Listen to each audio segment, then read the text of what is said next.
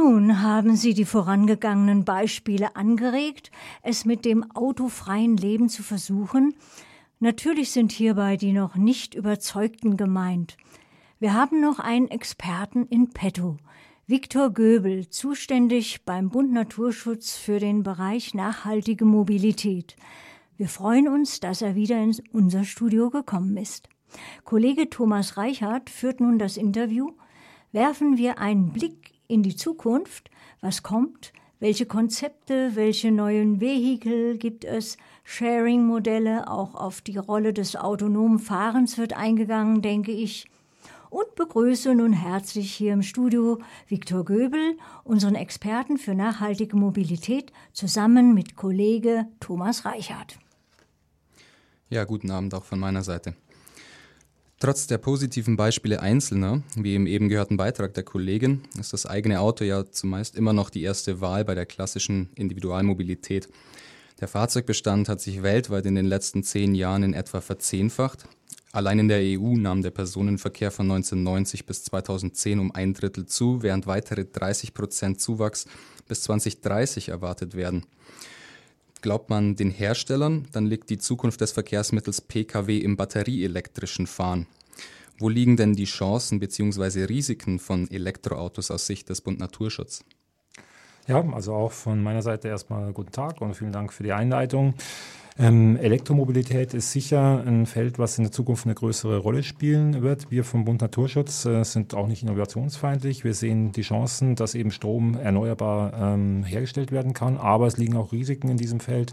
Ähm, noch ist der Strom eben nicht zu 100 Prozent erneuerbar ähm, hergestellt und wir sind auch noch eine ganze Latte davon entfernt. Zum anderen sind, ähm, wenn man es fair unter Umweltgesichtspunkten bezieht, einfach die Energie, die Batterien herzustellen, die wieder zu recyceln, alle mit ähm, zu betrachten. Und insofern ist also das Elektroauto ähm, zwar vielleicht ein bisschen besser wie die Verbrennungsmotoren, aber wird das Problem äh, für eine nachhaltige Mobilität alleine nicht lösen. Ja, etwas stiefmütterlich werden alte, alternative Antriebskonzepte behandelt. Ähm, Wasserstoff beispielsweise war lange eine technologisch auch von deutschen Herstellern verfolgte Lösung.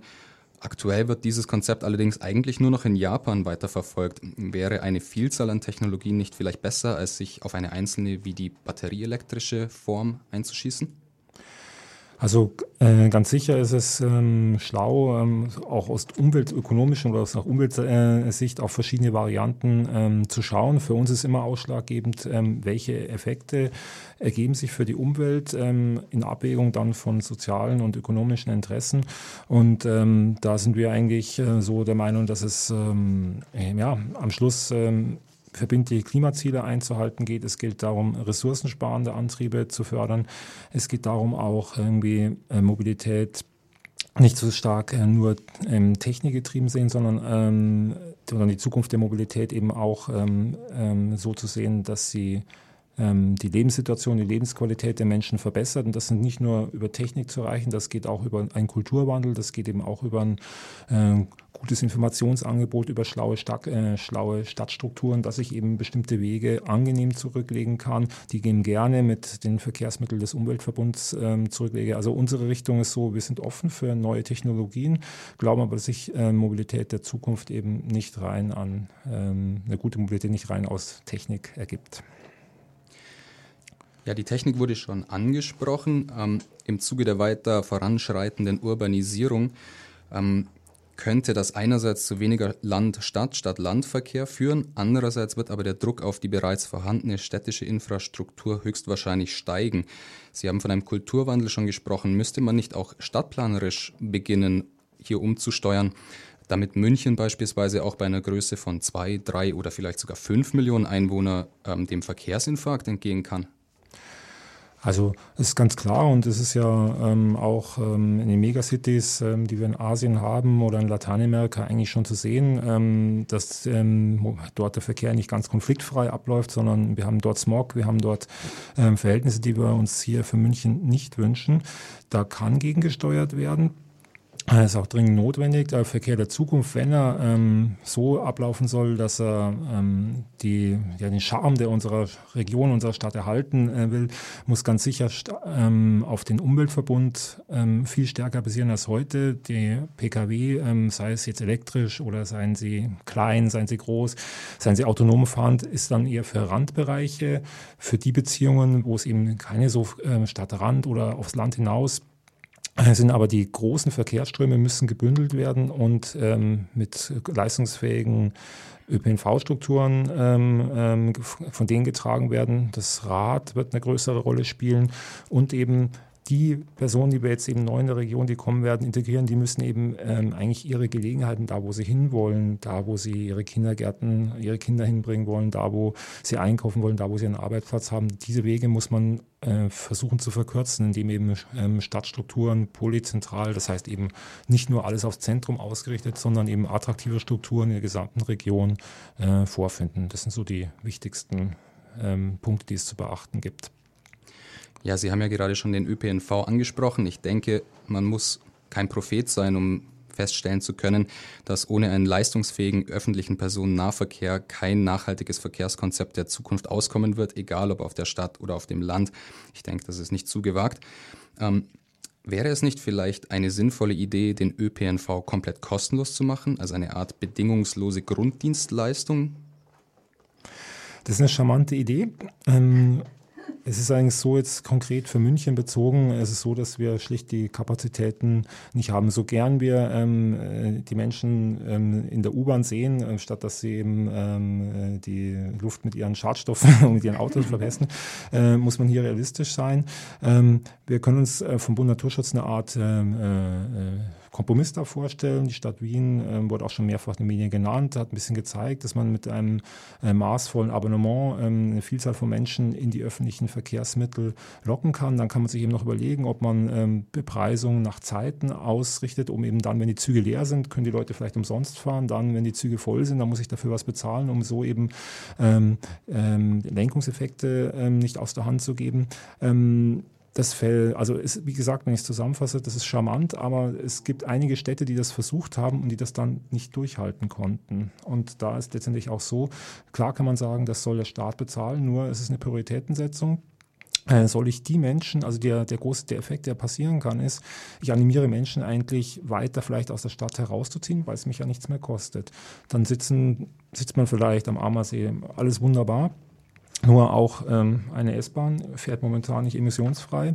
Ähm, und wenn die Menschen mal dann am Ammersee draußen sind, dann fahren sie vielleicht dort auch wieder mit ihrem Auto um, weil sie feststellen, dass die sonstigen Beziehungen nicht mit dem ÖPNV abgebildet werden können. Also es ist eine sehr, sehr komplexe Geschichte und wir vom Bund Naturschutz ähm, äh, begleiten das, schauen uns das genau an, aber ähm, man wird mit der Frage allein nicht die Mobilitätsprobleme lösen können. Ja, Komplexität ist vielleicht auch das Stichwort für die fortschreitende Digitalisierung, ähm, nicht nur in der Mobilität, sondern auch in der Arbeitswelt. Durch Digitalisierung, Kommunikation könnte eventuell ja sogar der Zwang zu pendeln verringert zu werden, ähm, durch Homeoffice, Mobilarbeit, Videokonferenzen. Ähm, wie kann denn eine Umweltschutzorganisation dazu beitragen, dass Rahmenbedingungen für diese Art der Verkehrsreduktion geschaffen werden? Ja, also man, wir erarbeiten uns unsere Position, äh, Positionen und wir stehen der Digitalisierung wie auch wie von vorher bei den verschiedenen Technikkonzepten genannt, nicht, nicht weder feindlich noch, ähm, noch ideologiegetrieben gegenüber. Ähm, sie hat zweifelsohne Chancen. Sie haben es genannt. Äh, Homeoffice ist äh, Realität geworden und ähm, führt auch schon zur Reduktion von Arbeitswegen. Das sehen wir in den, äh, auch in den statistischen wissenschaftlichen Erhebungen. Ähm, es ist aber ähm, auch so, dass es auf der anderen Seite ähm, die Digitalisierung wieder ähm, ja, durch ein Informationsangebot auch zu Wegen verleitet. Also ich kriege vielleicht wieder mehr mit, wo etwas ist. Man hat auch ähm, gesehen, dass diese äh, Fähigkeit eben übers Internet weit äh, Geschäftsbeziehungen aus, ähm, aufrechtzuerhalten können überhaupt äh, oder aufbauen zu können. Dazu führt, dass mehr Geschäftsreisen sogar entstehen. Ähm, Sprich, wir sehen unsere Rolle hier so, dass wir die Chancen der Digitalisierung ähm, beobachten. Das wäre ein Beispiel, ja, ich habe eben Information, hier will noch jemand ähm, von A an diesem Punkt mein, äh, an mein Ziel B. Da muss ich vielleicht bisschen keine zwei Autos mehr fahren, sondern nur noch eins. Oder ich bekomme überhaupt erst mit, ui, das geht auch mit dem ähm, MVG-Rad oder mit ähm, ähm äh, oder hier ist eine Straßenbahn, die ich noch nicht kannte, wie auch immer. Also ich kann durch den Informationsangebote Wege vermeiden. Ich habe aber auch äh, unter Umständen durch die Digitalisierung eben auch, ja, ähm, wenn wir später vielleicht darauf zu kommen, autonomes Fahren, autonomes Fahren eben viele, viele Möglichkeiten, die auch dazu führen, dass eben neuer Verkehr entsteht. Ja, dann bleiben wir doch gleich beim Thema autonomes Fahren. Das ist ja der absolute Megatrend derzeit. Vom Silicon Valley bis Schwabing versucht jedes Unternehmen, diese Zukunft in Serie zu bringen, wie es so schön heißt. Ähm, ich möchte hier die ganzen ethischen, sozialen und datenschutzrechtlichen Konsequenzen nicht diskutieren. Das würde einfach zu weit führen. Aber welche ökologischen Konsequenzen hat es denn, wenn unsere Autos auf einmal smart oder vielleicht sogar klüger sind als wir?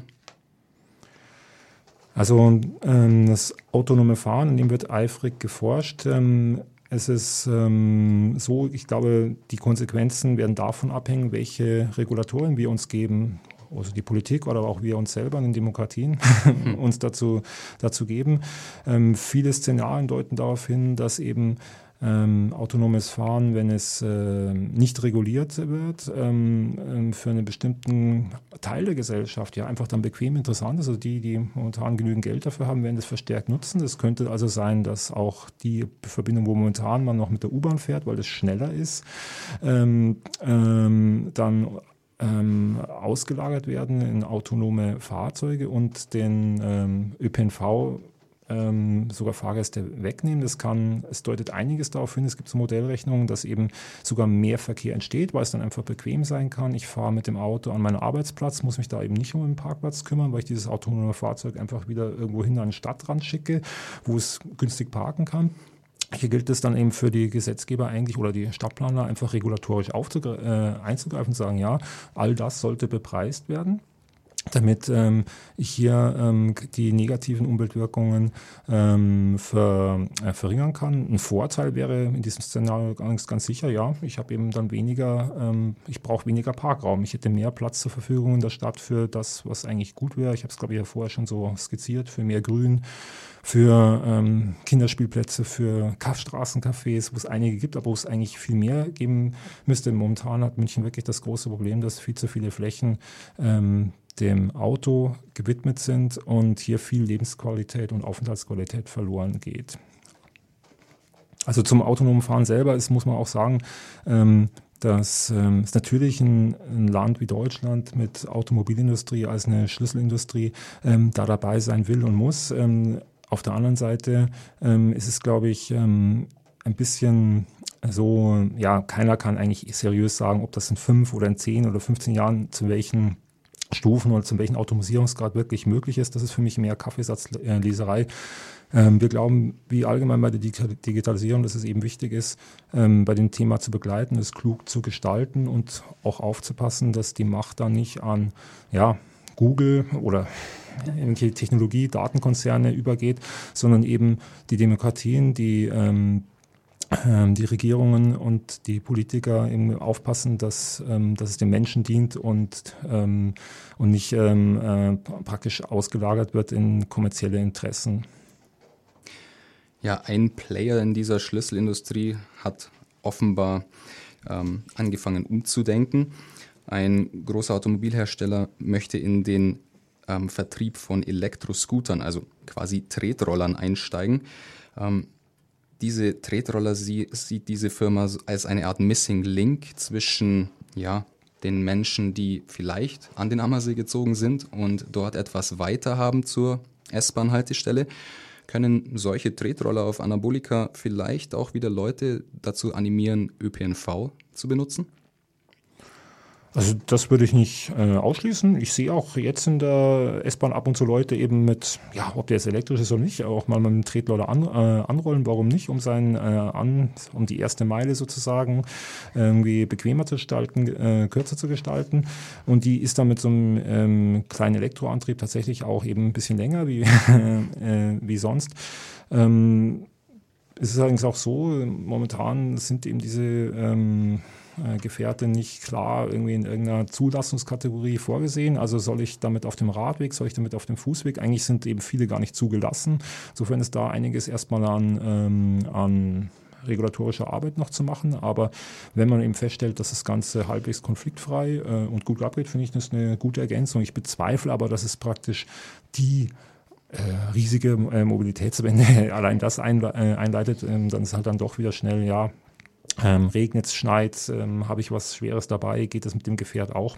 Aber ja, ich finde es witzig, wenn es eben auch eine dieser Facetten, ich glaube sowieso, dass äh, Mobilität in Zukunft eben äh, noch ähm, ja, mehr, mehr Varianten bekommen wird. Es wird nicht mehr nur das einfache Fahrrad, äh, ÖPNV, Auto geben, sondern es wird eben ähm, so sein, dass man für verschiedene Fahrzwecke eben dann auch optimiert die Verkehrsmittel, die dafür sich eben für den Teil der Transportkette besonders eignen, dass man die ähm, ähm, verwendet auch und auch, dass man sich von diesem Besitz etwas lösen wird.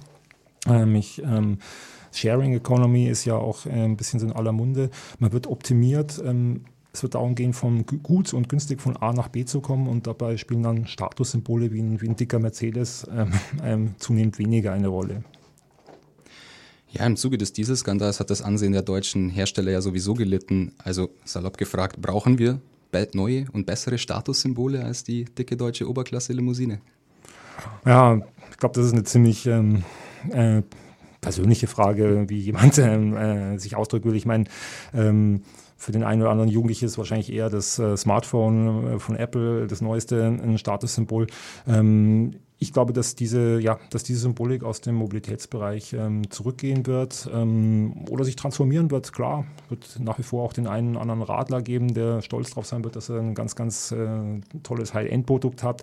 Ähm, aber ähm, die Erhebungen zeigen wirklich ähm, auch äh, unter Jugendlichen, ähm, es wird weniger der Führerschein gemacht, ähm, es wird äh, mehr auf die Option, ich will, äh, ich will cool, smart irgendwo hinzukommen und ich muss das nicht mit dem Verkehrsmittel aus, äh, ausdrücken, sondern ja. Unser Gast in der letzten Sendung von der Cradle-to-Cradle-Bewegung hat das prägnant Access over Posses genannt. Das spielt ja genau in diese Richtung dieser Sharing Economy. Aber denken wir Mobilität vielleicht zu sehr zweidimensional? Warum gehen wir nicht in die dritte Dimension? Unser bayerischer Ministerpräsident scheint ja ein großer Fan von Luft- und Raumschiffen zu sein, quasi als fränkische Antwort auf Elon Musk. Sind nicht Flugtaxis vielleicht die Lösung der Zukunft? Ähm, also Flugtaxis sind ähm, äh, vielleicht technisch oder auch jetzt schon äh, machbar, ähm, aber dort ist es wirklich so, in einer dichten Stadt äh, wie München mag ich mir das ganz, ganz schwer vorstellen, ähm, ähm, dass ähm, Flugtaxis, die nicht leise sein werden, äh, praktisch die, die Massen oder Millionen von Menschen auf ihren vielfältigen Wegbeziehungen von A bis B äh, effizient transportieren können. Also wenn überhaupt das kommt, dann wird das eben für Ausnahmen für reiche Leute oder für, für, für Notfälle irgendwie Re äh, Realität werden. Ja, wir müssen leider zum Ende kommen. Vielen Dank für dieses Interview. Ich bedanke mich auch. Herr Göbel. Ja, vielen Dank. Lieber Thomas. Tschüss.